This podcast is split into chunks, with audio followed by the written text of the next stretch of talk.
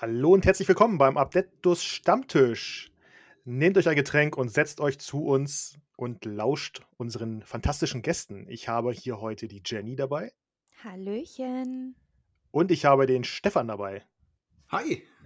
Von dem, Te- äh, von dem äh, YouTube-Kanal äh, 1000 für den Imperator. Aber den kennt er garantiert. Wollen wir es hoffen? Nein, ansonsten, äh, keine Ahnung. Ansonsten jetzt Gerne mal rein. rübergehen und abonnieren.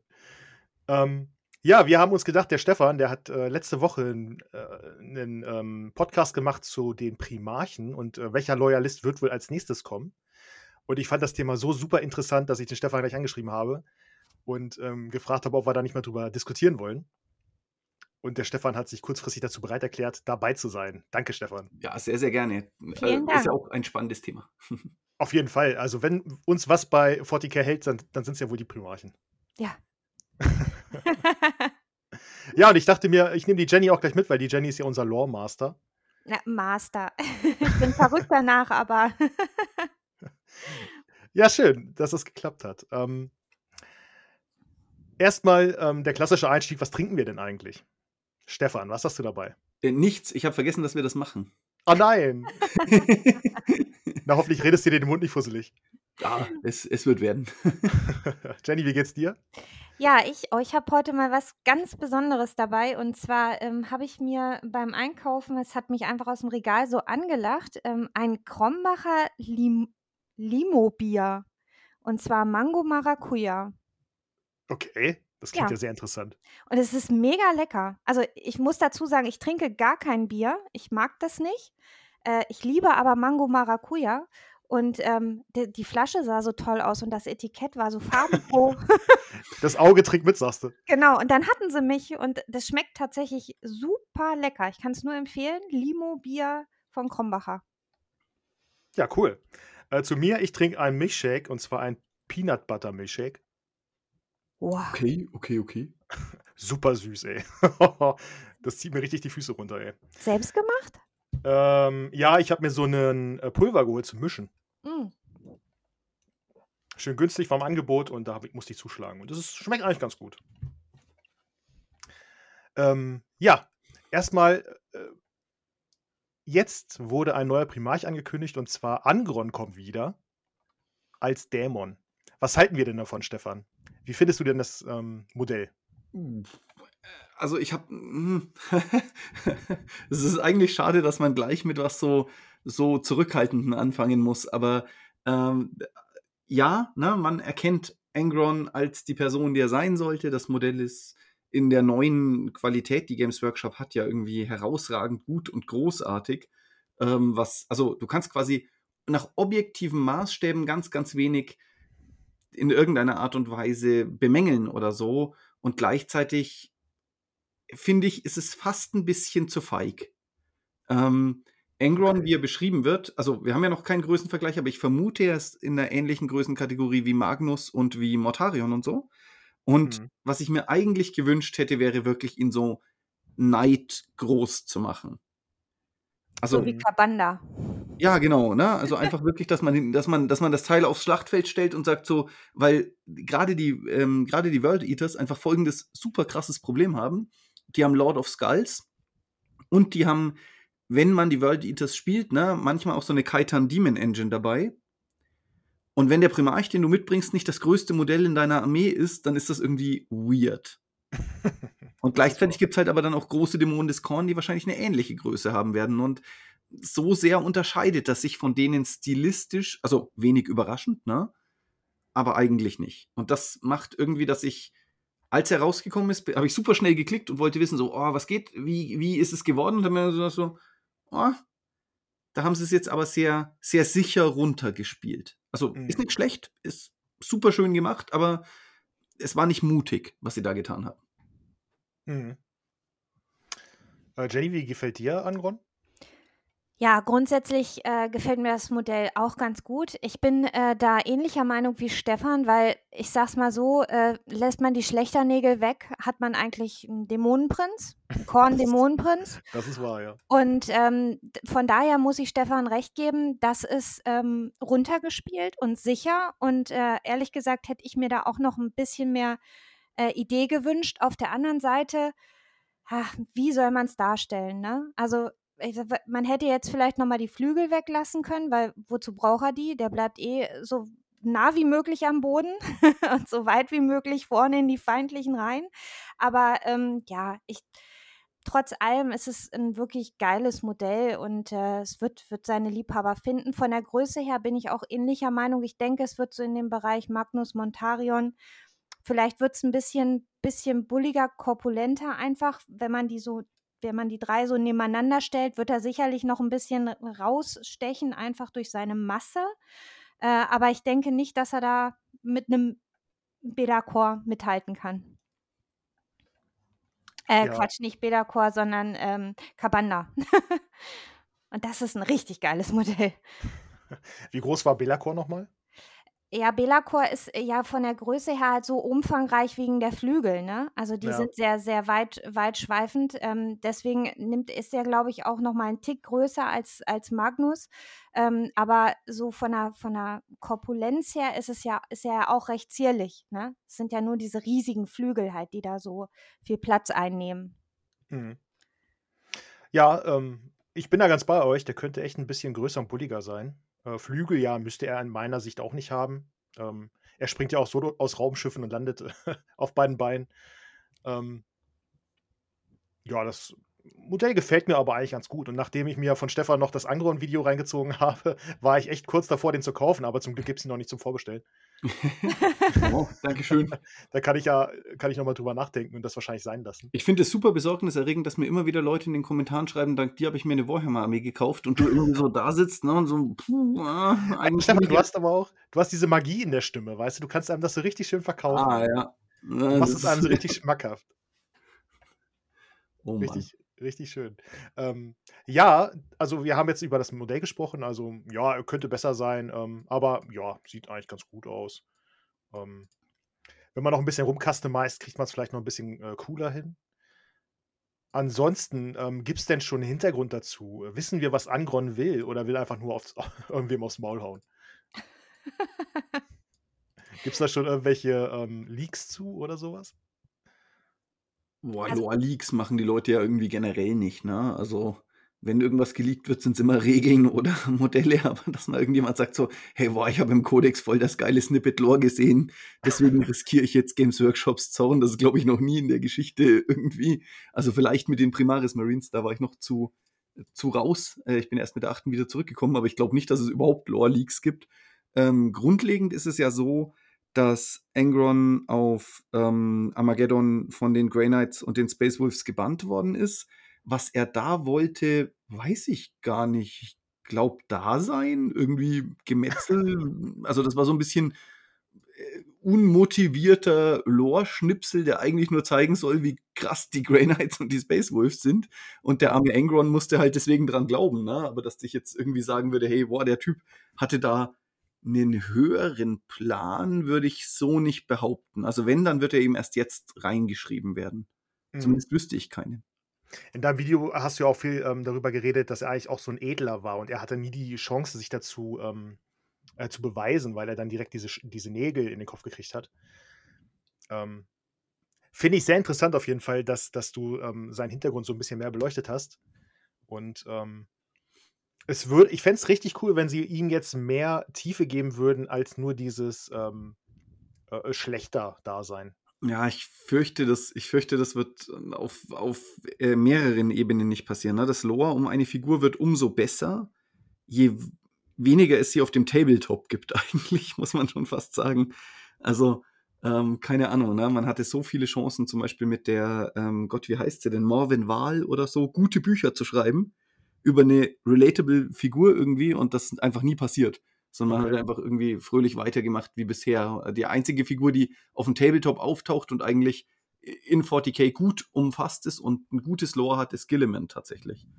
Ähm, was, was Angron angeht, äh, es gibt ja quasi, und das ist eigentlich auch die Sache, von der ich immer ausgehe, ne? die Idee, dass Primarchen geringere Warp-Götter sind, die der Imperator äh, auf Molek eingesammelt hat, dann Körper für sie gebaut hat, die geringeren Warp-Götter da reingestopft hat und letztlich diese genetisch modifizierten Körper eigentlich ein Kerker für diese Warp-Götter waren. Und in dem Moment, in dem du sozusagen als äh, Primarch, äh, zu einem Dämonenprimarch wirst, ähm, geht halt dieses äh, Gottartige, was da in dir war, einfach völlig verloren und du wirst halt mit sozusagen der Macht des Chaosgottes, äh, dem du dich da verschrieben hast, äh, der großen Vier angefüllt und ja, insofern ist der wahrscheinlich auch wirklich einfach nur noch stinksauer. Ich glaube nicht, dass da noch, also selbst auf den Siege of Terror Romanen und sowas, da ist ja keinerlei menschliche Regung mehr in Engron zu erkennen. Ne? Das ist ja wirklich mhm. einfach nur noch, er rennt gegen die Aegis, die Aegis hält stand, er tut's nochmal, dann geht er wieder seiner Wege und probiert es irgendwie morgen nochmal. Aber dass da irgendwie eine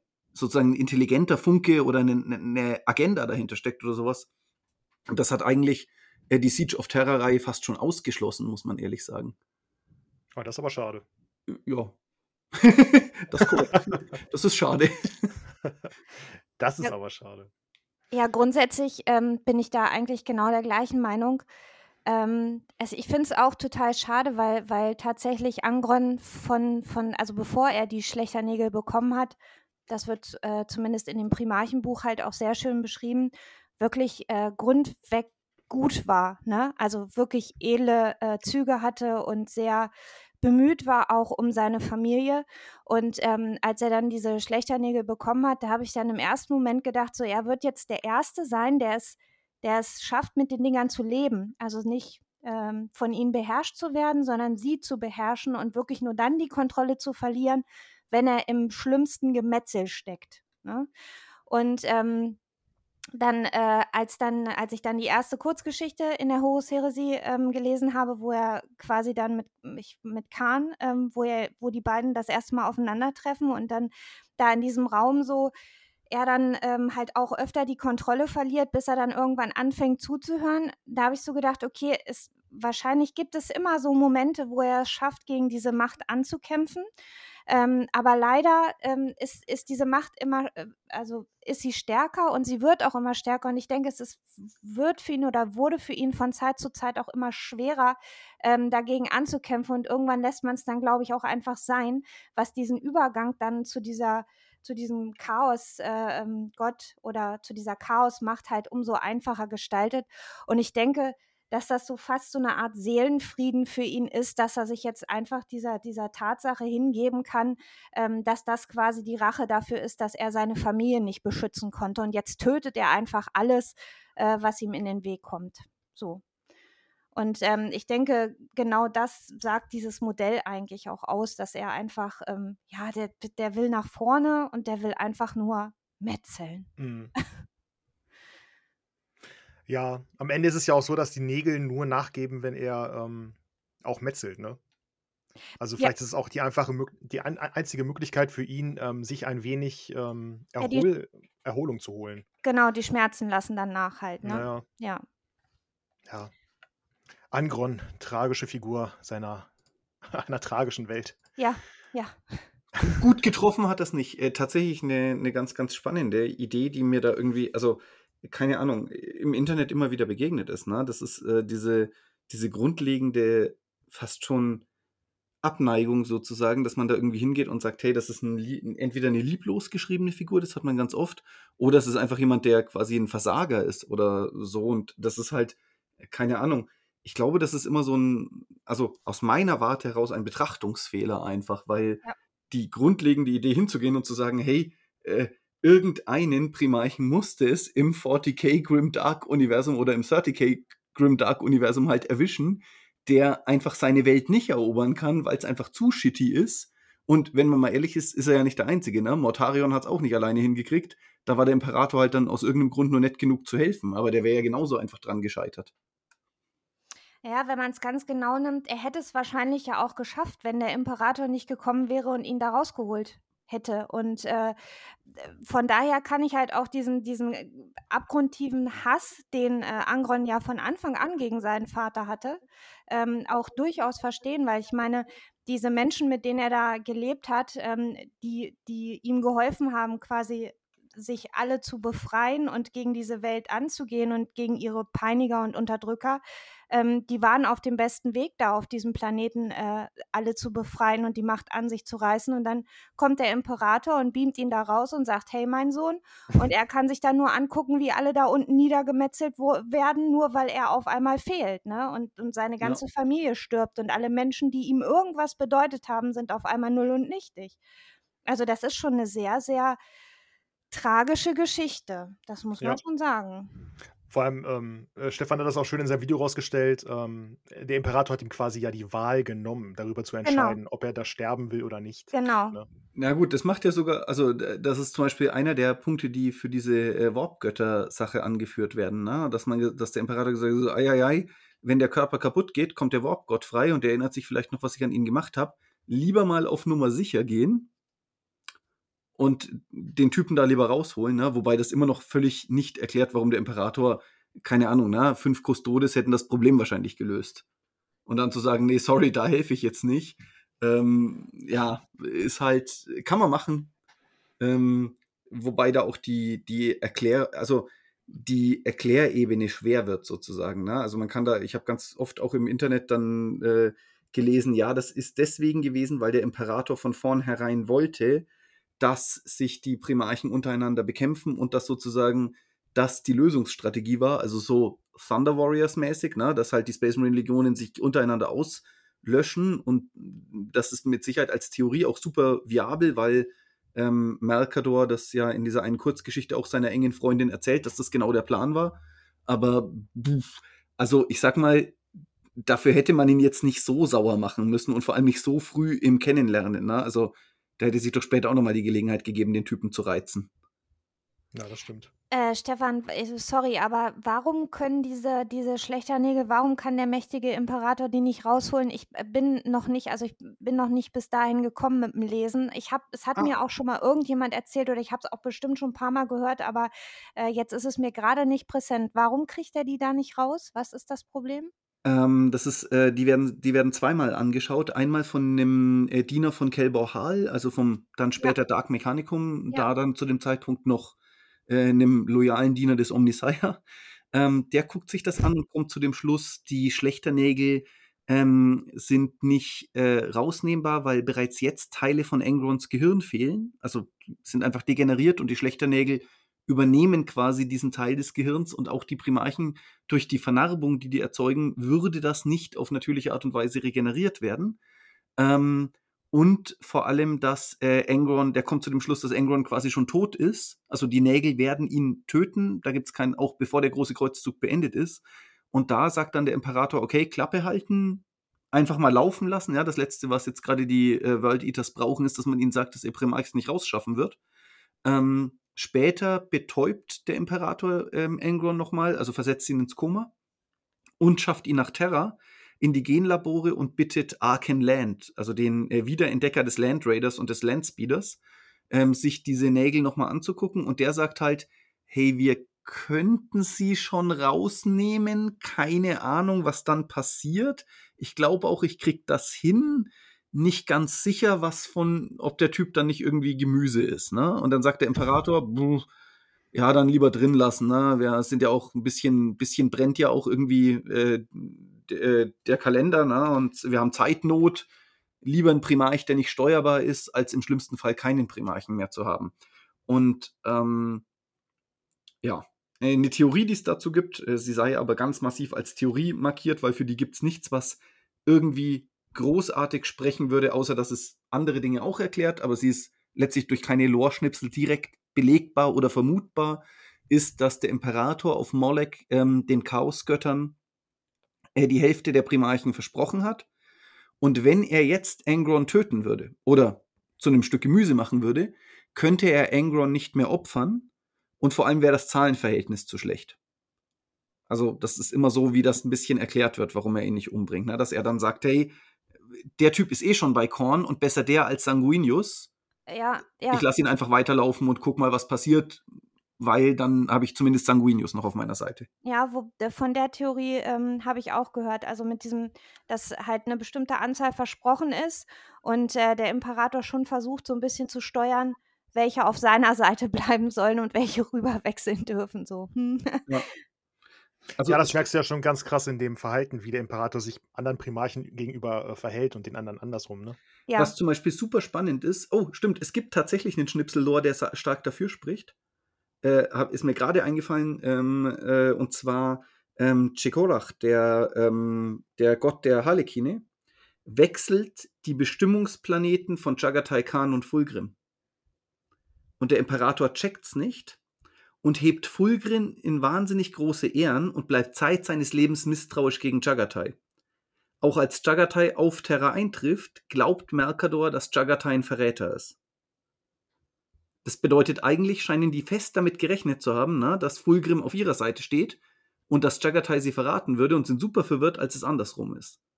Das aber, bedeutet aber, es muss einen Plan gegeben haben, damit ja, man verwirrt von einem anderen Ergebnis sein kann. Ja, genau. Das würde ja heißen, dass der Imperator wüsste, auf welchem Planeten die äh, gelandet sind. Ja, das wusste er eben offensichtlich nicht. Sonst hätte er, weil er hat ja sowohl Fulgrim als auch Chagatai gefunden. Ähm, ich glaube, er hatte einfach nur einen festen Plan, welcher Primarch auf seiner Seite stehen soll. Ach so, okay. Aber dann müsste ja Jagatai ähm, so weit von dem Planeten beeinflusst worden sein, dass er äh, loyal geblieben ist. Genau, das ist auch der Fall. Ähm, ähm, auf dem Planeten auf Chegoris gab es quasi zwei Zivilisationen. Ähm, eine war dieses super krasse, ähm, extrem strukturierte, glanzvolle Imperium und das andere waren quasi diese wilden Stämme von Chegoris. Und ähm, eigentlich wäre quasi Fulgrim ausersehen gewesen, in diesem Imperium zu landen. Und stattdessen ist Jagatai bei diesen wilden Stämmen gelandet, hat die geeint und das wilde Imperium zerschlagen. Aha. Also, das bedeutet offensichtlich, ähm, und äh, tatsächlich wird auch relativ häufig beschrieben, dass jede Welt, also am stärksten hat man es bei Fenris, eine Weltenseele hat und die Weltenseele die Primarchen tatsächlich gerufen hat. Okay, krass. Also der Schatten der Welten in, im Warp hat quasi diese Primarchenkapseln, die gepasst haben, zu sich gerufen. Also es ist nicht so, dass quasi zufällig Lehman Russ äh, auf einer für ihn geeigneten Welt gelandet ist, sondern da besteht eine quasi eine Wechsel, ein Wechselspiel zwischen Weltenseele und der, der Primarchenseele. Gibt's ja, was mir, Sorry, Sven. Nee, mach du ruhig. Äh, was mir auch aufgefallen ist, ist einfach so, also äh, es ist mir bei Sanguinius aufgefallen und auch bei Lorga, ähm, wenn so ganz nebenbei darüber gesprochen wird, ähm, wie die quasi in ihren Kapseln durchs, durchs Weltall, also Lorga war ja derjenige, der am meisten oder am längsten im Warp unterwegs war und von den Chaosgöttern beschützt wurde. Und äh, Sanguinius, ähm, über ihn wurde ja auch gewacht. Also die Chaosgötter, äh, als seine Kapsel da gelandet ist auf Baal, haben ja die Chaosgötter auch über ihn gewacht, dass ihm da nichts passiert. Und äh, man munkelt ja, dass dadurch halt auch dieser Einfluss äh, mit dem, mit dem Blutrausch halt dadurch entstanden mhm. ist. Ne? Und ähm, da denke ich halt auch, okay, vielleicht, vielleicht äh, diese Theorien finde ich, find ich gar nicht so uninteressant.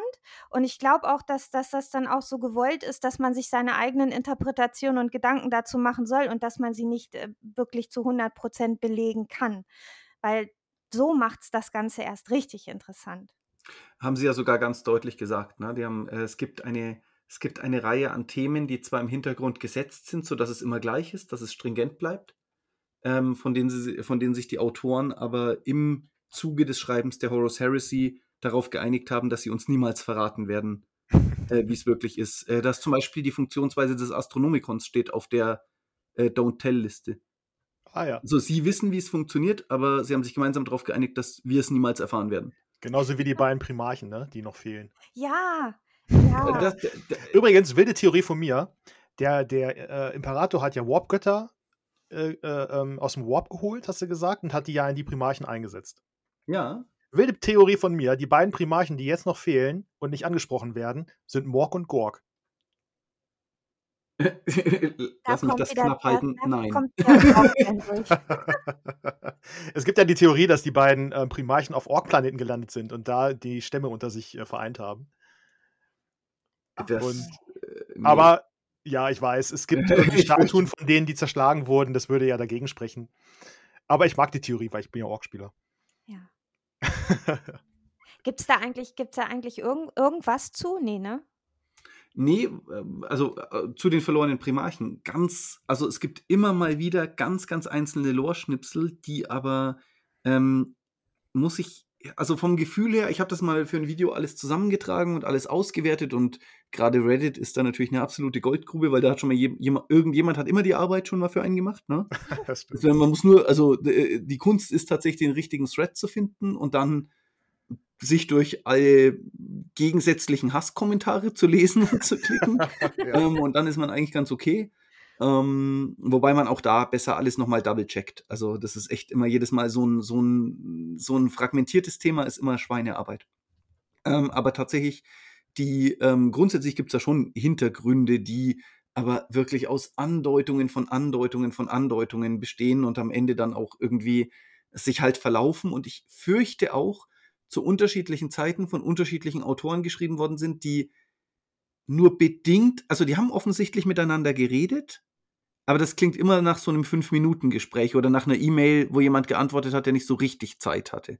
Mhm. Also ich glaube nicht, dass die wirklich, also ich glaube, ob es ein Autorentreffen gab, wo man jemals gesagt hat, so, wir arbeiten jetzt mal diese beiden Primarchen aus und dann ist es gut und dann wissen zumindest wir, was mit denen los ist, fühlt sich nicht danach an, als gab es das. Weil dafür ist es ein bisschen zu all over the place. Ja, Ja, ich ich kann mich an dieses Gespräch von äh, Mercador mit, ähm, wer war es denn, Dorn erinnern? Wo er meinte irgendwie, ah, ich brauche noch zwei Primarchen mehr, das wäre ziemlich cool. Und er meinte dann, nee, rede nicht darüber. Ja, ja, da, das ist ähm, auch in einer der Kurzgeschichten kommt das vor. Ja. Und ähm, auch Lorga äh, ähm, trauert diese oder äh, er scheint sie gekannt zu haben. Also so kam es mir jedenfalls vor, weil er, weil er das äh, Ausscheiden dieser beiden auch irgendwie betrauert oder ja, er Ja. trauert darüber. Das macht Ja, ihn im Endeffekt sind es ja noch seine Brüder, ne? Ja, Ja, das aber spricht ja aber zum Beispiel dafür, dass sie nicht ans Chaos gefallen sind, sonst würde es ja feiern. Ja, hieß es nicht auch, dass Russ ähm, äh, die getötet hat? Nee, tatsächlich, das ist ein ganz, äh, das ist ein sehr, sehr beliebter, aber nicht belegbarer Trope. Tatsächlich sagt Russ, er hat schon Kämpfe Space Marine gegen Space Marine geführt, aber niemals in dieser Größe, wie es auf ähm, Prospero der Fall war. Also das bedeutet, es ist sehr, sehr, also man kann argumentieren, vielleicht hat er einen alleine irgendwo erwischt und zusammengehauen, aber eigen, das ist, da ist mehr Wunschdenken als wirklich belegbare Fakten dabei. Ah, okay. Also auch dieses erste Henker des Imperators, das wird zwar immer mal wieder von Leuten gesagt, ne? Ja. Aber Ross selber ist da sehr, also sieht seine Rolle eigentlich deutlich anders. Und er verhält sich auch nicht wie jemand, der zwingend schon mal Jagd auf einen Primarchen gemacht hätte. Zumindest wird in dem, ähm, Gott, wie heißt es denn jetzt? Wolfsbier heißt das Buch, glaube ich. Ähm, äh, wird, also das, wo er quasi sich wirklich auf die Jagd nach Horus macht, ne? Da referiert er nicht nach hinten. Also er, er nutzt quasi keine Erfahrungen, die er schon mal im Kampf gegen den Primarchen gehabt hätte, sondern fängt wirklich bei Null an. Ah, okay. Was für mich auch dafür spricht, dass es eigentlich, also keine Ahnung, wäre ja weird, sich an sowas dann nicht zu erinnern. Und das wird ja aus seiner First-Person-Perspektive erzählt. Das bedeutet, wir kriegen sogar hin und wieder mal Gedanken von Russ und sowas mit. Ne? Und die gehen nicht in Richtung von, habe ich schon mal gemacht. Ah, okay. Und wo du gerade von Prospero gesprochen hast, gejagt hat er Magnus ja auch nicht, ne? Da kam er eher zu ihm. ja, klar, aber ähm, ich habe ganz, ganz, ich habe eine ganz, äh, ganz liebe und coole E-Mail, die ich noch bearbeiten muss. Ich habe sie gerade mal rausgesucht. Von dem Philipp von den 40k Trolls. Ähm, das ist ein Turnierszene-Club aus Süddeutschland gekriegt. Und äh, der spielt leidenschaftlich äh, Caradons. Cara Caradons, ja, Caradons. Carad ich weiß nicht, Space Sharks. Die, ja. die, die schlechter Space Marines. Und der ähm, hat mir eine ganz, ganz umfangreiche E-Mail geschrieben, warum er glaubt, oder warum es sein könnte, dass einer der verlorenen Primarchen in Wahrheit ähm, der Primarch äh, der Karadrons ist und wie das, wie das zusammenhängen könnte. Das muss ich, muss ich mal bei Gelegenheit so ein, so ein Rumor-Video zu machen. Boah, das äh, klingt gut. Das klingt gut. Ja, klingt echt gut. Äh, ja, ich halte es für sehr unwahrscheinlich, aber äh, es, es macht bestimmt Spaß, darüber zu philosophieren. Auf jeden Fall. Und du musst noch ein Video machen über ähm, Wunschdenken und äh, Wahrheit. Ne? Wie das mit ähm, mit Russ gerade, was du gerade erzählt hast. Ach so, ja, hm, das, das ist, ich glaube, ich glaube, das ist immer so ein, na, ähm, der, der Luetin hat das mal so schön gesagt in dem, in dem Video. Ähm, solange ihr mir quasi den Beleg nicht wirklich als Text geben könnt, bitte kommt nicht rum mit, ihr habt es mal irgendwo gelesen. Das, ja. menschliche, das menschliche Gehirn erinnert sich falsch und verwirft auch Primärtexte mit Sekundärtexten. Manchmal versteht man auch nicht, dass eine Person in einem Roman einfach lügen kann. Ne? und so. Also du hast einfach so ein wahnsinniges ähm, so eine wahnsinnige Beliebigkeit in diesen ganzen 40k-Sachen drin, die aber natürlich, wenn es nur oft genug in irgendwelchen Foren wiederholt wird oder so, ne, dann wird es so, nimmt so eine ganz eigentümliche Wahrheit an, die fast nicht da ist, aber die halt, also ne, kein ja. Mensch weiß mehr, wo es herkommt, aber alle ja. sagen so, ja, ja, das war schon immer so. Ja, genau. Stimmt, ja. Das Grüße gehen auf jeden Fall raus an die Trolle. Ja, genau. Jo. Also wolltest du was sagen, Jenny? Ich habe dich gerade, glaube ich, unterbrochen. Nee, ich wollte nur sagen, dass das so eine, so eine ganz typische menschliche Geschichte ist. Dieses, es muss einfach nur oft genug erzählt werden und schon wird es äh, zur Wahrheit, obwohl es nie existiert hat. Das, ähm, das passiert ganz, ganz, ganz oft. Ja. ja. Ist wie bei den Orks, wenn du stark genug dran glaubst, dann wird es wahr. ähm, ja, dann lass uns doch mal endlich über die Themen reden, die, über die wir reden wollen. okay keine 30 Minuten drin und schon geht es um das wirkliche Thema. Ja. Genau. ähm, Primarchen. Wir haben ja bestimmt alle drei einen Lieblingsprimarchen. Und Stefan, sag doch mal, welcher ist dein Lieblingsprimarch? Jagatai Khan. Tatsächlich, hätte ich jetzt nicht mit gerechnet, weil du bist ja, ja Templerspieler. Ähm, ja, man kann nicht die 40k-Armee mittendrin wechseln, wenn man schon irgendwie, keine Ahnung, weiß ich nicht, 6.000, 7.000 Euro in Plastik investiert hat und dir dann auffällt, dass du einen anderen Primarchen geil findest, wird es ein bisschen peinlich. ähm, tatsächlich Jagatai, weil er, und das ist für mich persönlich, ich habe ohne Witz, mich haben selten, mich haben zweimal, dreimal hat ein 40k-Buch es geschafft, mich zu Tränen zu rühren. Ähm, wo ich wirklich ergriffen war, ernsthaft und vollständig. Einmal war das der Moment, wo Rubuti Gilliman, äh, Spoiler für No No 4, ähm, einmal war es äh, Rubuti Gilliman, als er bei der Verteidigung von Karls erkennt, dass ähm, das Lorga mit Absicht gehandelt hat und er diesen Rundumfunkspruch, der an alle Ultramarines rausgeht, wo er eben sagt, hey, liebe Wordbearers, hört auf zu schießen, liebe Ultramarines, versucht diplomatischen Kontakt herzustellen, wo er das quasi ändert zu uh, To all Ultramarine Units Return Fire.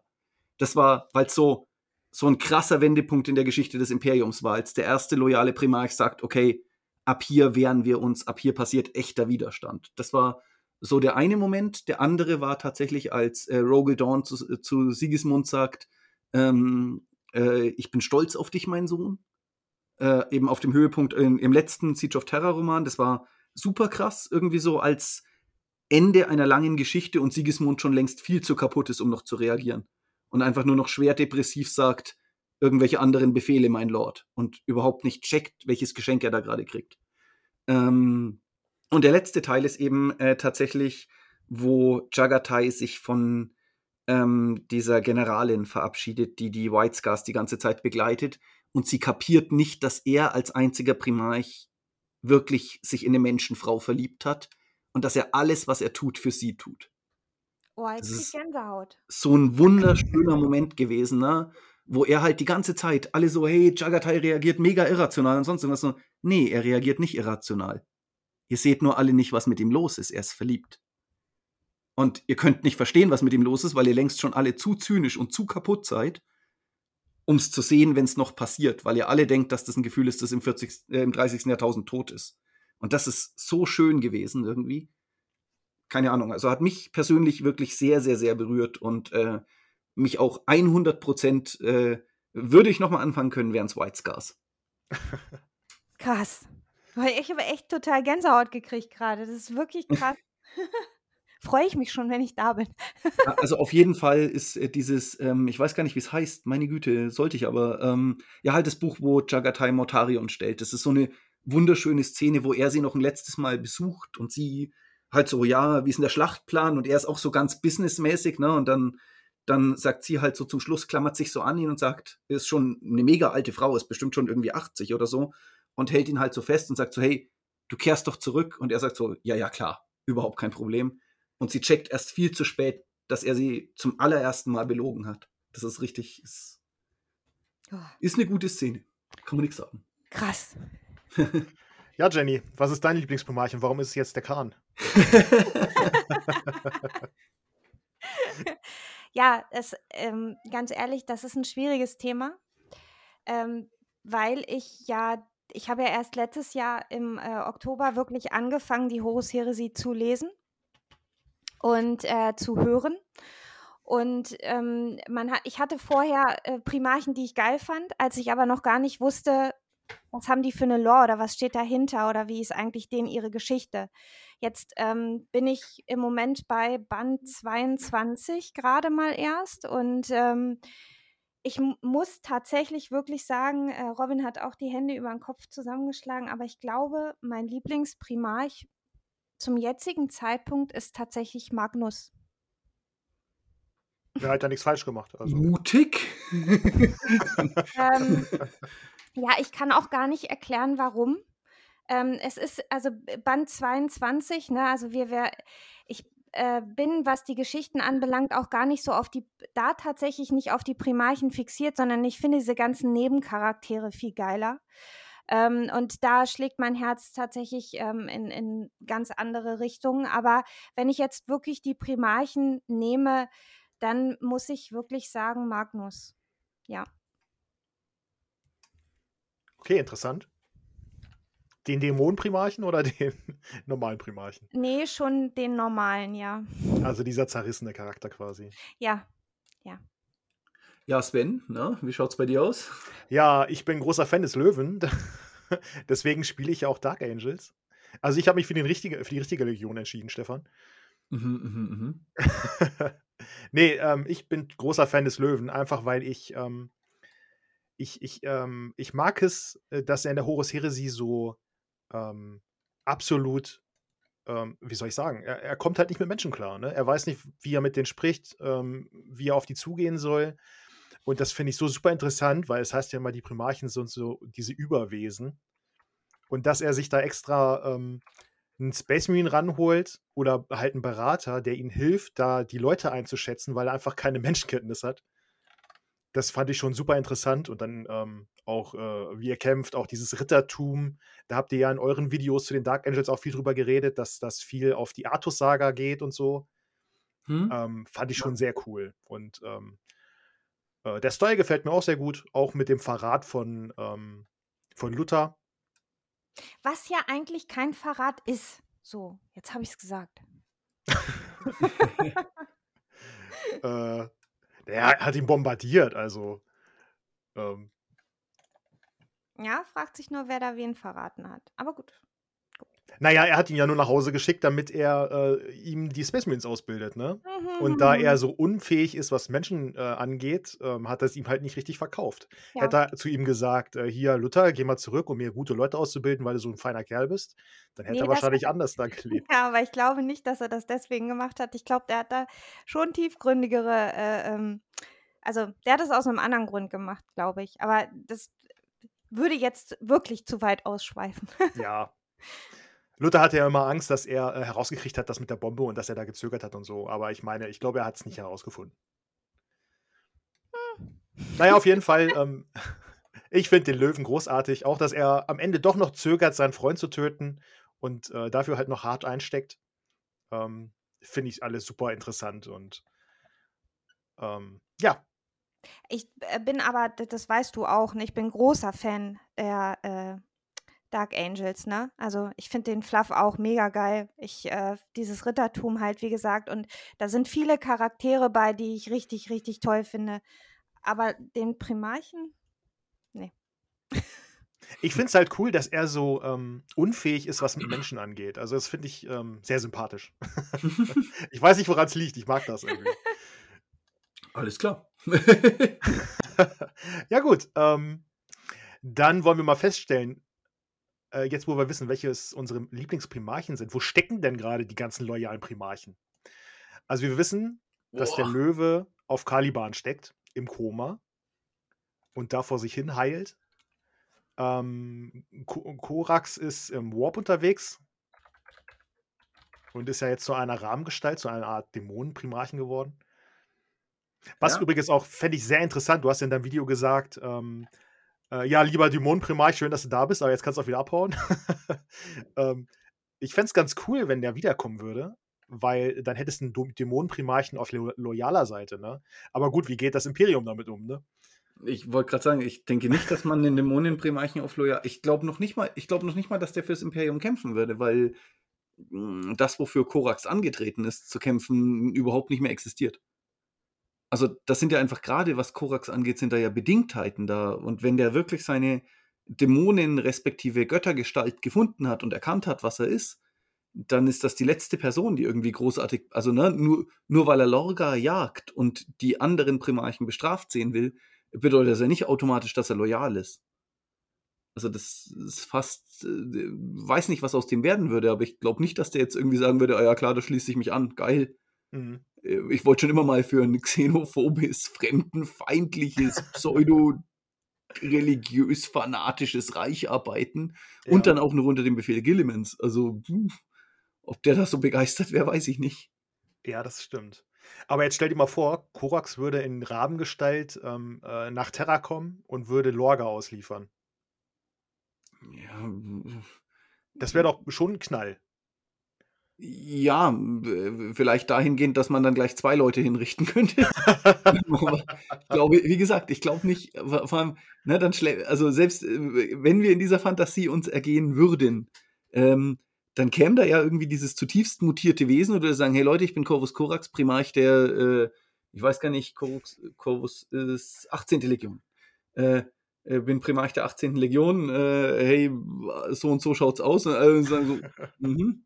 Ich, ich glaube, der würde gar nicht mal so viel reden können. Die genau, bitte erklär mir mal, warum du dich angeblich den Chaosgöttern nicht angeschlossen hast, so wie du ausschaust. Also, der wäre ja überhaupt nicht mehr in der Lage, es sei denn, er kann sich halt zurückverwandeln, ne? Dann wäre es so ein Batman-mäßiges Geheimnis. Das wäre vielleicht ganz cool. Also Dragon Ball-mäßig. Ja. ja, krass. Ähm, ja, ähm, Korax ist unterwegs im Warp und sucht den, den Lorga. Äh, der Khan ist unterwegs den bei den Tausend Toren und jagt ähm, Drukari, glaube ich, ne? Ja. Äh, und lieblosester Abgang aller Zeiten. Ja, vor allem nach dem, was du gesagt hast, ne? Super sinnlos auch einfach. Aber jetzt ist diese Drukari dran kriegen. So, bist du sicher, dass es nichts Wichtigeres gibt? Absolut, liebe Freunde. ja, ähm, ich fände es aber sehr interessant, wenn der wiederkommen würde, weil was hat er denn die letzten 10.000 Jahre gemacht? Ist er vielleicht sogar in Drukari-Gefangenschaft geraten und wurde 10.000 Jahre gefoltert? Was macht das denn aus dem? Ja, das setzt halt, das setzt so ein bisschen eine gewisse Bereitschaft von Games Workshop voraus, ähm, die, die Figur vollständig neu zu erfinden. Ne? Also, mhm. weil da kann man ja ganz, ganz viel plötzlich machen, ne? mit irgendwie, ja, ähm, Jagatai ist ja sehr, sehr nah. Also, wenn, muss man was mit Chegorach machen. Klar, weil das ist ja die sozusagen eingreifende Eldari-Figur in sein Schicksal. Mhm. Ich halte es für wesentlich wahrscheinlicher, dass Chegorach den irgendwie zur Schwarzen Bibliothek geführt hat oder so. Und ein sehr offenes Gespräch mit ihm geführt hat, äh, dass er verhindert hat, dass er ans Chaos gefallen ist und er noch einen größeren Purpose sozusagen hat. Also, ich würde ihn eher im Konzert mit den Harlekinen sehen, als tatsächlich in Drukari-Gefangenschaft. Okay. Wäre auch interessant, weil dann hätte er ja die letzten 10.000 Jahre gelesen. Ja, genau, ne? Also, und der hat ja generell so ein, hey, mit Weisheit und Besonnenheit handeln, sei ja. edel im Herzen, aber wild im Auftreten. Also, da ist ja was Harlequin-mäßiges drin. Also, diese, diese Figuren unterscheiden sich gar nicht so krass voneinander. Könnte man von der Bibliothek aus auch die, das Netz der tausend Tore ähm, äh, irgendwie beherrschen oder, oder verstehen, wie es funktioniert, so wie es der Imperator machen wollte? Beherrschen glaube ich nicht. Ich glaube, das Ding ist einfach hin. Ne? Also es hat mhm. einfach zu viele Löcher, um noch, äh, also wie sollte man es reparieren? Mhm. Ähm, verstehen, ja, sehr wahrscheinlich. Ne? Also ich meine, die Schwarze Bibliothek enthält ja das theoretisch notwendige Wissen, um alles zu machen. Aber da wäre jetzt auch die Frage, ob man so ein Projekt angehen würde, ne? Und wenn ja, warum hat man nicht schon irgendwie ein bisschen eher damit angefangen? Mhm. Also, weil mir kann jetzt keiner erzählen, dass er 10.000 Jahre gebraucht hat, um ein verfluchtes Buch zu lesen, in dem steht, wie es geht. Das wäre irgendwie verwirrend. Bauanleitung. Bauanleitung, du brauchst zwei Primarchen dafür. Mist. genau, shit, dann kann ich nicht mehr helfen. Okay, passt, danke. Ähm, ja, dann hätten wir noch Dorn. Dorn wurde ja die Hand irgendwie abgeschlagen. Genau, der ist einfach weg. weg. Und der ist einfach. Keine Erklärung, weg. Ist er vielleicht in Black Legion Gefangenschaft geraten? Oder ist er von sich aus abgehauen nach der Schlacht? Also, Black Legion Gefangenschaft glaube ich nicht. weil auch da wieder, ne, irgendjemand hätte irgendwie irgendwann mal was damit, also Sowas kannst du nicht geheim halten. Genau, und vor allem, wo hebt man den auf? Auf der Ja. Vengeful Spirit, ne? Und da Ja. sind mittlerweile so viele Leute drauf gewesen irgendwann mal. Irgendjemand wäre bestimmt über seine gefangen. Also kann ich mir ganz schwer vorstellen auch. Ja. Ich glaube schon. Wo ist er hin? Also ich meine, egal wo er hin ist, irgendwann muss ihn irgendwann irgendwo mal jemand gesehen haben und auch sowas spricht sich einfach. Ich meine, er ist und bleibt ein Primarch, ob mit oder ohne Hand. Also ja, wo will sich so ein Typ, also äh, verstehst du, was ich meine? Das, das bleibt ja auch nicht ungemerkt. Ja, ja, ist schon richtig. Aber Vulkan ist ja auch äh, verschwunden einfach. Und äh, da weißt du ja auch nicht, wo der ist, ne? Und der müsste ja auch auffallen mit seiner ähm, tiefschwarzen Haut. Na gut, so als man ihn wirklich gebraucht hat, war der gar nicht so schwer zu finden, ne? Also im Krieg der Bestie hat man ja irgendwann sich hingesetzt und gesagt, so Leute, wir brauchen einen Primarchen, weiß einer, wo einer ist? Und dann hat irgendjemand einfach gesagt, ja, ja, der Vulkan, von dem wissen wir relativ gut, wo er rumhängt. Ah, okay. Dann ist man da einfach hin und hat ihn abgeholt. Also das war wirklich surprising, surprisingly simple. Also wobei, das war wahrscheinlich einfach wirklich bad writing, ne? Also das muss man auch ehrlich sagen. Ja, krass. Aber jetzt ist er wirklich weg, oder weiß wirklich einer, wo der ist? Naja, wahrscheinlich Armageddon. Also der wurde ja dort auf Ulanor ähm, von einem dieser, ähm, äh, im siebten Buch meine ich, aber ich bin mir nicht ganz sicher, der ähm, The Beast Arises Reihe, wurde er von einem dieser quasi Proto-Krorks irgendwie zusammengehauen und ist mit dem zusammen explodiert und ja, ne? Da ward er zum letzten Mal gesehen, wie er sich in seine Atome aufgelöst hat. Das dauert halt immer so ein Stück, bis er sich wieder, bis, bis das wieder okay ist für alle Beteiligten. Ich stelle mir das vor wie beim Terminator, ähm, wo sich dieser Glibber-Typ wieder zusammensetzt. Ja, ja. Ja. Genau, aber ja, der hatte ja 3000. versprochen, dass er auf diese eine Welt super krass aufpasst. Der Vulkan und wahrscheinlich ist er einfach dahin zurückgekehrt und dann hat man ihn halt in Ruhe gelassen. Aber es hieß ja auch im äh, Salamander-Kodex irgendwie von wegen, dass wenn der, der Hestan irgendwie die sieben ähm, Gegenstände von ihm findet, dass er dann wiederkehrt. Ne? Aber sowas ähnliches steht ja so, glaube ich, in jedem Kodex. Sucht er denn? Der ist Mein- unterwegs und sucht, ja, der, Ah, der okay. Ordensmeister. Ja, okay. Krass. Also laut Kodex. Ähm, ich weiß nicht, ob das jetzt wird in der Lore wahrscheinlich gerade gar nicht behandelt. Wäre mir zumindest nichts bekannt, nee. Aber das Ja. ist, also, das ist halt, das ist halt wie mit allen Dingen, ne? Die, die, manchmal hebt Games Workshop so ein Schnitzel auf und äh, so ein Schnipsellore auf und sagt so, hey, braucht das noch jemand? Und so, nö, dann mache ich mal wieder was damit, aber ja, dann wird halt sozusagen eine MacGuffin-Station weitergereicht, ohne dass es irgendwie, keine Ahnung, in den bestimmten vertieften Sinn irgendwie hat. Ja. Dann haben wir ja noch Russ, unser allerliebster Lieblings-Schoßhund. Der ist im Warp unterwegs und sucht den Lebensbaum. Ähm, für den Imperator. Da er im Warp unterwegs ist, wird mit ihm wahrscheinlich das gleiche passiert sein wie mit äh, Korax und der mutiert wahrscheinlich zu so einer Art Werwolf. Würde ich jetzt mal schätzen. Aber Ja, Ja, dem- ich Oder? meine, nicht, nicht jeder, der im Warp unterwegs ist, muss, muss zwangsweise irgendwie mutieren. Hm? Glaube ich.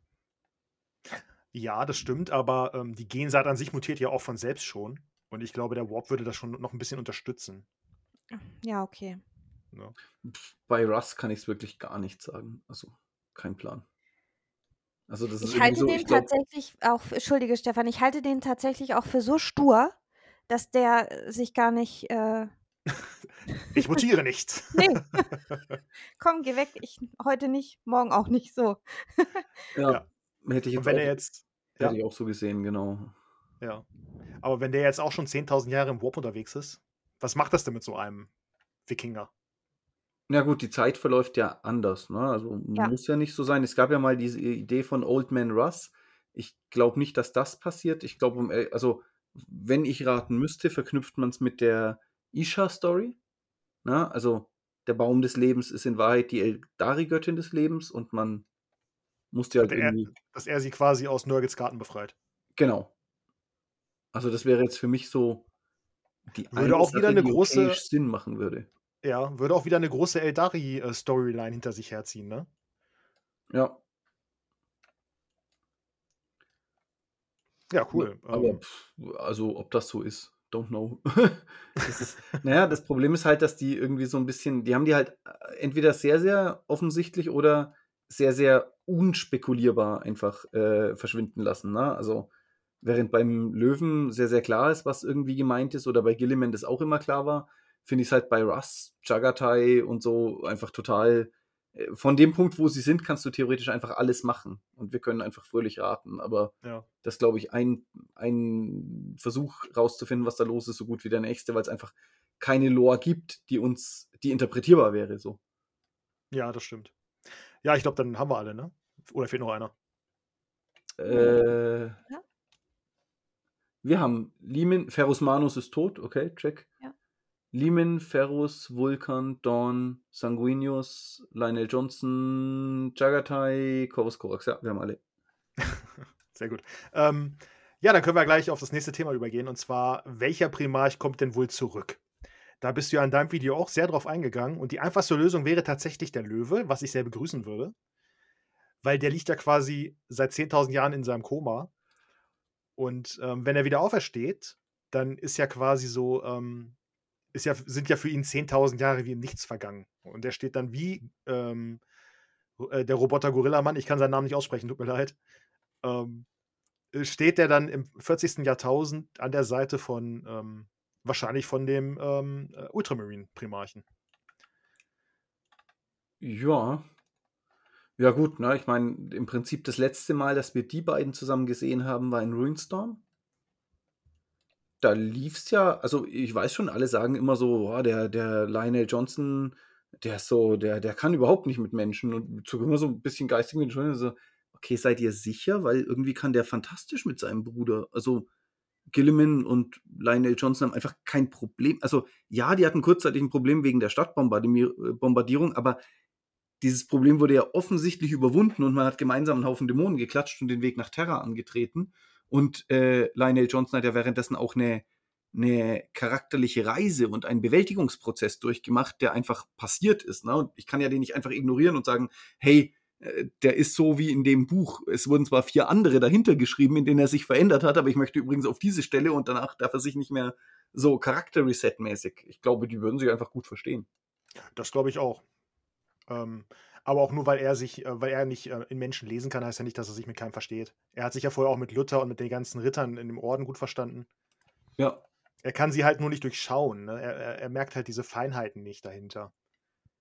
Ja, das war ja auch immer so eine Sache, die Nemil äh, an ihm aufgefallen ist und äh, über die er sich immer gewundert hat. Warum, warum reagiert er so? Versch- Warum versteht er das nicht? Warum muss er da nachfragen und so? Ähm, das, ja.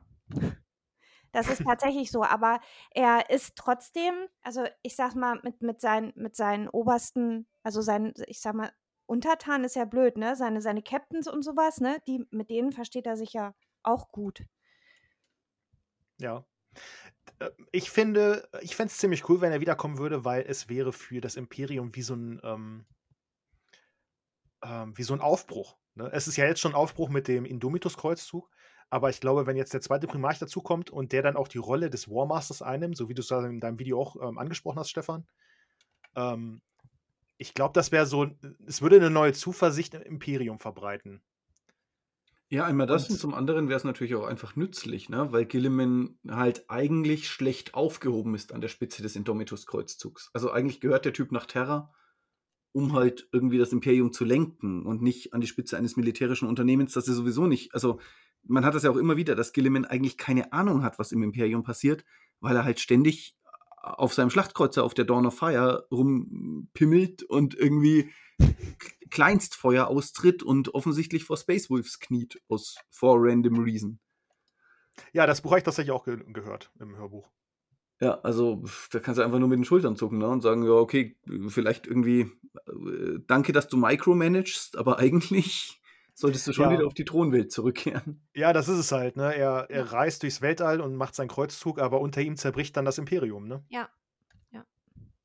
Weil ähm, nicht mal die Custodes hören auf ihn. Ja. Ja, sie, haben, Ähm. a- sie haben aber auch keinen Grund dazu, ne? Also von, von ihrer Lore her sind sie ja nur einem verpflichtet. Und das ist nicht Gilliman. Ja, tatsächlich. Ähm, der, der Tribun, der da mit ihm rumreist, der ist ja auch so ein bisschen anti, ähm, äh. Und ähm, er hat ja irgendwie mit so einem, in so einem, äh, was war das? In so einer Art äh, äh, äh VR-Geschichte. Hat er irgendwie mit einem anderen Custodes hat er so äh, äh, ähm, Szenen durchgespielt, wie ähm, der Primarch äh, auf den ähm, Thron zustürmt und seinen Vater niederstreckt. Und die einzige Möglichkeit für den Custodes war, ähm, zuerst zuzuschlagen, bevor der Primarch sich regen kann. Ähm, weil sonst in den Szenarien, die sie durchgespielt haben, ähm, hat er sie ja alle umgebracht. Ähm, und ähm, jetzt die Frage: Können Custodes ans, an den Warp fallen?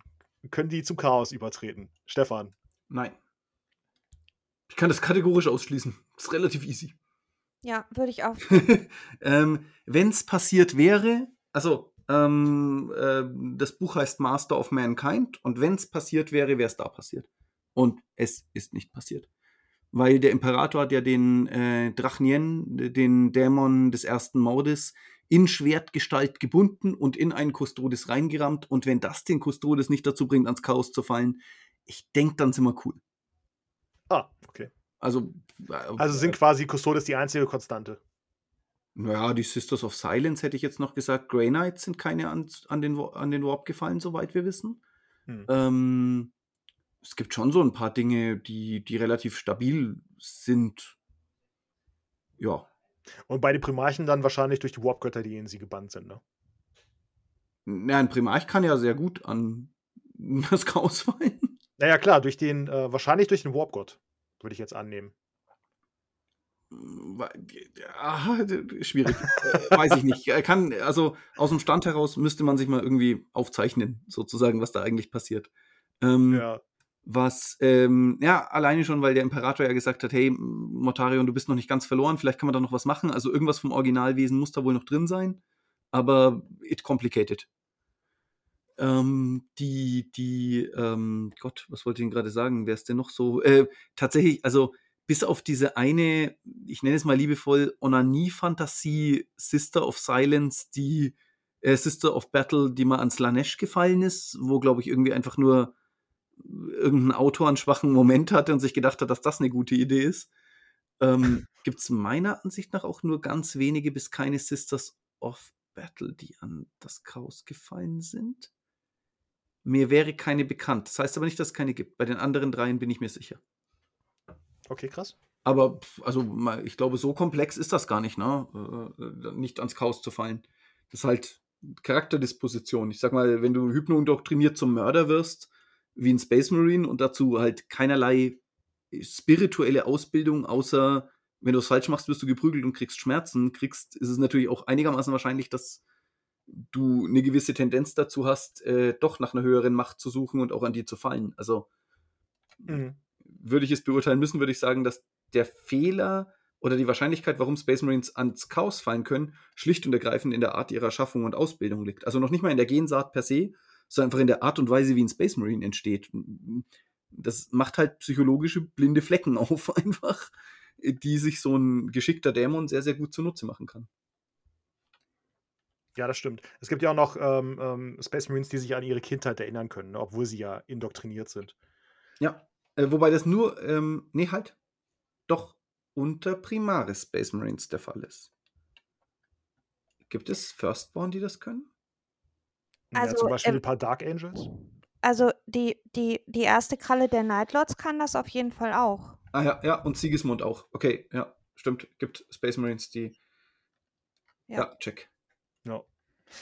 Ähm, ja, also ähm, wie gesagt, äh, äh, sorry, was? Nee, ich wollte noch mal ganz kurz wegen, wegen der Gensaat, ne? Also äh, ich finde, ein sehr gutes Beispiel dafür ist halt auch, ähm, sind gerade die Nightlords, ne? Ich meine, was, was, was hätte aus denen werden können? Also ich, die, die sind ja schon, die sind ja quasi schon, schon als sie noch eigentlich loyal gewesen sind, schon Chaos gewesen. Und als sie, und, und als sie Chaos waren, sind sie es auch nicht gewesen, weil sie es nicht leiden können. Also, ich meine.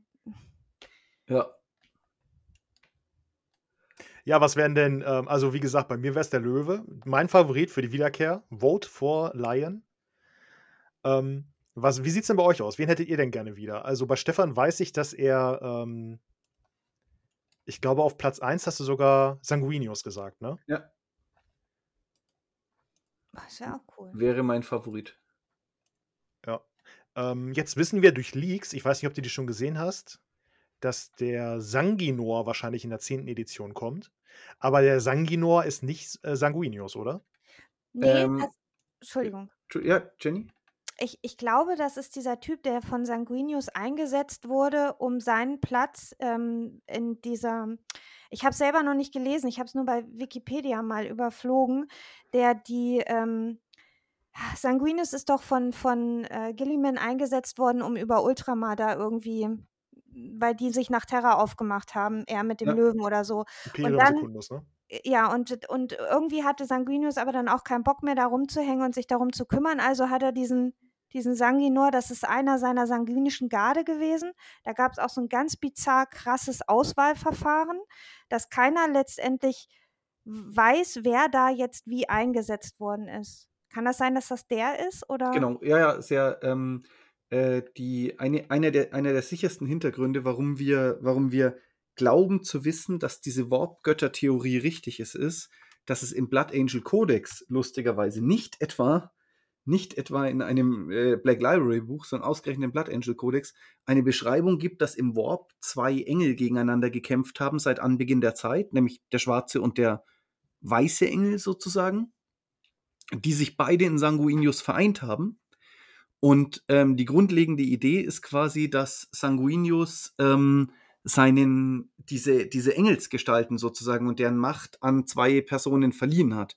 Und dass das in moderner Zeit eben einmal Mephiston ist, der den dunklen Engel in sich aufgenommen hat, und der Sanguinor nimmt den hellen Engel auf Darwin in sich auf, als Sanguinius Kalbandas Warp-Tor schließt mit der Hilfe von Lionel Johnson und Gilliman. Und da Sanguinius schafft es quasi fast raus, muss aber irgendwie den Dämon gepinnt in diesem Warp-Portal halten, damit das, wenn das sich schließt, irgendwie den Dämon halbiert. Und plötzlich taucht quasi neben Sanguinius ein weiterer Engel auf und Sanguinius erkennt ihn auch als dieses Mitglied seiner sanguinischen Garde. Nur, dass er schneeweiße Flügel hat und riesig groß ist und ein brennendes Schwert und der bohrt das Schwert dann quasi durch den Dämon und sagt, geh du, du wirst noch gebraucht, ich halte die Stellung. Und das ist quasi so das erste Auftreten des Sanguinors, aber da lebt Sanguinius noch. Okay. Und von da aus wurstelt sich das so weiter. Mhm. Auf jeden Fall durch Leaks ähm, wurde halt äh, gesagt, dass ähm, die Blood Angels halt einen großen Release in der 10. Edition kriegen und quasi so die Lore ähm, für die 10. Edition darbieten und dann ähm, Dark, äh, äh, äh, Blood Angels gegen Tyranniden äh, wird wahrscheinlich in der ersten Box sein. Und da soll dann der Sanguinor dabei sein. Und das würde sich ja auch schon dafür anbieten, den Sanguinius wiederzuholen, oder? Ja. ja. Nachdem er jetzt 10.000 Jahre Zeit hatte, sich zu erholen. Also grundlegend ja. Ähm, ich, ich glaube, da, da, da, da gibt es ein, Grund, grundsätzliches Problem, das äh, letztlich darin besteht, dass die, ähm, dass die, äh, die Gegenargumente, die eingebracht worden sind, sind sehr, sehr gut und sehr, sehr nachvollziehbar. Ne? Ähm, zum Beispiel, hey, noch nie hat Games Workshop eine Grundbox erlassen, in der ähm, sozusagen die Ordenszuordnung so krass deutlich war, wenn es nicht Ultramarines waren. Das stimmt so nicht ganz. Ne? Du hast zum Beispiel auch eine Klasse, einen klaren Dark Angel Release schon mal gehabt. Ähm, aber pff, ob sie das machen, weiß ich nicht. Ähm, und auf der anderen Seite konkurriert ja der Dark, also es kann nur entweder oder sein. Ne? Also entweder kehrt der Lion zurück, das sind ja auch die Leaks, die es gibt, oder der Sanguinor. Aber ich glaube nicht, dass wir beides kriegen. I don't know. Ähm, beides wahrscheinlich. Ich glaube aber auf jeden Fall zu Beginn der 10. Edition bringen sie einen Primarchen wieder zurück. Oder halt dann den Sanguinor als Avatar von Sanguinius in irgendeiner Form. Na, dann hätte ich aber lieber Lionel Johnson als richtigen äh, Primarchen als ein Avatar von Sanguinius. Danke. Hm, Ja, das stimmt. Ja, was soll der arme Ultramarine Primarch dann auch alleine da, ne? Gegen seine Brüder. Wie viel sind es jetzt? Vier, fünf? Drei. Mortarion, Magnus? Und Angron. Oh, tatsächlich. Ich dachte, es wären mehr. Ja, du bist im Moment auch zu äh, in der Heros Heresy beschäftigt. Ja, das stimmt wahrscheinlich. Da denkt man dann so, ja, der doch noch und der doch noch. Nee, nee, das ist die Heresie. Ah, guck. Ich komme auch die ganze Zeit mit Age of Sigma durcheinander, mit den ganzen Göttern, die es da gibt. Äh, ja. Äh, Jenny, Ja, da, ich, darf ich noch was fragen, bitte? ja Wenn klar. ich jetzt einmal die Gelegenheit dazu habe, dann möchte ich das gerne fragen. Ähm, Stefan, ich hatte in meiner letzten Bibliothek das Thema Blood Angels und ähm, der Roman Nummer 21, also das erste Buch, wo die Blood Angels thematisiert werden, da entsteht durch Meros, diesen ähm, Apothekarius, der rote Engel. Und der wird hinterher an Horus ausgeliefert. Jan konnte mir leider die Frage nicht beantworten, ob der irgendwie noch mal irgendeine übergeordnete Rolle spielt. Kannst du mir diese Frage beantworten? Äh, Also ich habe das Buch nicht gelesen und alle weiteren, ich habe die Horus Heresy nicht stringent durchgängig gelesen, sondern habe quasi die in Anführungszeichen schlechteren Bücher eigentlich oder die, wo nichts Relevantes passiert, äh, immer außen vor gelassen. Was ich ganz sicher sagen kann, ist, dass er keine Rolle mehr in der Siege of Terror und in den letzten fünf Büchern der Horus Heresy spielt, weil die habe ich dann alle äh, mir intensiv angeguckt und ähm, also ich glaube, um ehrlich zu sein, ich hätte auch nichts irgendwo mal davon gehört. Okay, danke. Also vielleicht ist das auch wieder eines dieser Lore-Snippets, die. Ah, Er wirkt wirklich bedeutend. Also es wirkt ganz bedeutend, weil äh, Horus zieht deswegen ja dann auch noch ähm, Erebus die Haut vom Gesicht, weil er da so ein bisschen frech wird. Ähm, und deswegen, das hat, das wirkt so richtig erhaben, dass sie da jetzt was haben, was, was ihnen irgendwie einen Weg ebnet. Und jeder, den ich frage, sagt, nö, das äh, Nee, sorry, kann ich auch nicht wissen. Ich, hätte- ich wäre ich wär jetzt gerne der Typ gewesen, der sagt, nee, kein Thema, kenne mich voll aus, aber es ist nicht der Fall. Okay, dann muss ich es wahrscheinlich äh, selbst rausfinden, vielleicht, weil ich lese sie thematisch und höre sie thematisch und äh, dann äh, werde ich es bestimmt selber rausfinden irgendwann. Wenn Ja, es schade, rausgefunden hast, sag Bescheid. Mache ich. Klingt auf jeden Fall sehr bedeutend, ne? So ein roter Engel. Im Ja, auch Gegensatz zu dem weißen und dem schwarzen. ja, auch die Entstehung, weil er wird da in so eine, in so eine äh, Chaos-Warp-Maschine rein, er stürzt sich da rein, er opfert sich für seinen Primarchen, für seine ganze Legion. Er nimmt diese, diese, dieses geballte Chaos auf sich und äh, mutiert halt zu diesem roten Engel. Und äh, dann schaffen die Widersacher es halt, also ich glaube, es sind die, ähm, äh, die, die bringen ihn dann sozusagen zu Horus und stellen ihn vor und sagen, hier, da, da ist das Mittel, was wir brauchen. Und äh, wie gesagt, ähm, Erebus wird dann auch noch mal so ein bisschen frech gegenüber Horus und mokiert da so ein bisschen rum, dass sich schon wieder nicht richtig an die Pläne gehalten wurde, etc. pp. Und daraufhin, letzte Szene, Horus zieht ihm die Haut vom Gesicht. Das ist so krass auch geschrieben und äh, das wirkt so richtig bedeutungsschwanger alles. Und dann habe ich so gedacht, boah, das, äh, ich muss wissen, was da passiert. Und zwar nicht erst in 10, 20 Romanen, sondern jetzt, aber keiner kann es mir beantworten. Ja, krass. Also, äh, gerade kurz nachgeguckt. Ähm, äh, Reddit sagt, Highly Unclear ähm, ist eine Referenz auf ein altes Artwork, äh, ist nicht weiter vorangegangen. Das ist traurig. Ja, allerdings ist der letzte Punkt auch schon zwei Jahre alt. Äh, Aber ab da habe ich alle Horus Heresy Bücher gelesen. Das bedeutet, wahrscheinlich ist das eine aktuelle Information. Okay. Wo wir gerade bei der Horus Heresie sind. Was machen die ganzen Autoren eigentlich, äh, wenn die jetzt abgeschlossen ist? Werden die arbeitslos? Oder wagen sie sich an 40k heran? Was glaubt ihr? Ja gut, die haben ja schon angefangen, ne? Naja, klar, die sind gerade groß mit dem Indomitus-Kreuzzug ähm, am Gange. Genau. Ne? Ja.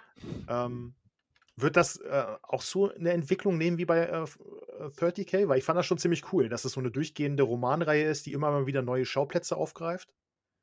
Ähm, ja, wahrscheinlich. Die Dawn of Fire Serie ist ja genau, ist ja genau das. Also ich glaube, komplexer wird es nicht mehr. Die werden das jetzt genauso weiterziehen und bauen das halt schon mal. Also ich glaube, diese beiden Storylines verschieben sich nur gegeneinander, aber ich glaube, die passieren jetzt auch gleichzeitig. Und da werden die dann einfach weiter dran machen. Ja, cool.